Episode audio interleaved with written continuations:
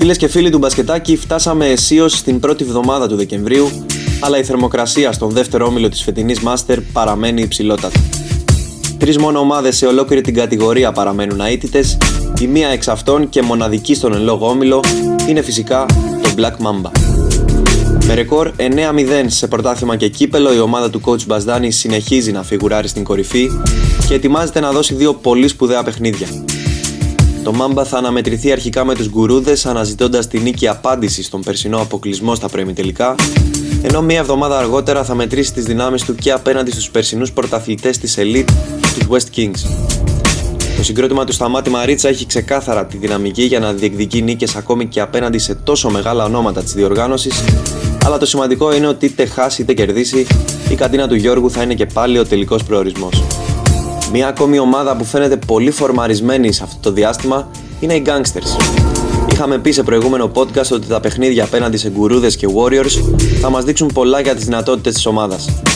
Ε, λοιπόν, η ομάδα των coach Βρίλη και Κεχρή, ούσα άψογα προετοιμασμένη αγωνιστικά και ψυχολογικά, έβαλε δύο ακόμα πολύτιμες νίκες στη συλλογή της και παραμένει στη δεύτερη θέση του ομίλου. Οι Gangsters έχουν κάνει μεγάλο step up φέτος, δείχνουν χαρακτήρα στις ειδικές καταστάσεις και είμαστε σίγουροι ότι το προπονητικό team της ομάδας έχει καταστρώσει ήδη τα πλάνα του για τα προσοχή παιχνίδια απέναντι σε ελιτήριου για το πρωτάθλημα και Miami Heat για τους 16 του κυπέλου. Ευχάριστη έκπληξη προκαλεί η παρουσία των Athens Pistols στην πρώτη τριάδα του ομίλου. Η ομάδα του Βασίλη Μπαλωμένου έχει επιδείξει τεράστια βελτίωση το τελευταίο διάστημα και έχει κερδίσει το σεβασμό όλων πλέον, αφήνοντας πίσω της το κακό ξεκίνημα και ατενίζοντας με αισιοδοξία το μέλλον. Τρεις σερή νίκες μετρούν οι Pistols που έχουν με διαφορά την καλύτερη άμυνα του ομίλου και όταν βρίσκουν ρυθμό και επιθετικά είναι πραγματικός μπελάς για οποιαδήποτε ομάδα. Η τετράδα του πιο αμφίροπου ομίλου της Master ολοκληρώνεται με την παρουσία των Golden Stake Warriors.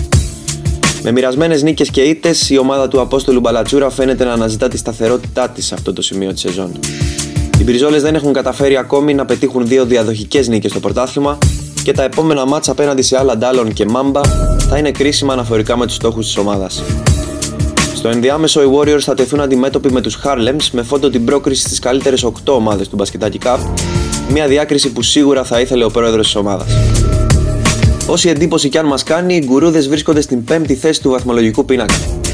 Έχοντας ένα μηδενισμό στο μάτς με τους Pistols και μία ήττα εντός παρκέ από τους Gangsters, η ομάδα των αδερφών Αχή θα επιχειρήσει να ρεφάρει το μέτριο ξεκίνημα.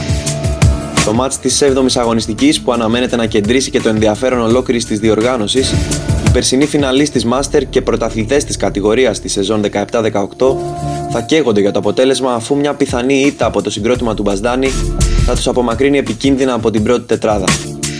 Πάντως, ο μαέστρος που ακούει στο όνομα Γιώργος Λιμιάτης επέστρεψε από τις υποχρεώσεις του με την Εθνική Γεωργίας και όσο οι γκουρούδες παρουσιάζονται με σχετική πληρότητα, θα είναι το φαβορή ανεξαρτήτως αντιπάλου. Στις θέσεις 6 έως 8 συναντάμε την τριπλή ισοβαθμία μεταξύ Αγκουανίλε, Ελιτήριων και Athens Crips. Λίγοι περίμεναν ότι οι Λατίνοι θα έχουν αρνητικό απολογισμό στην πρώτη εξάδα αγωνιστικών, όμως οι τελευταίες δύο ήττες από Mamba και Pistols τους κράτησαν μακριά από τις πρώτες θέσεις.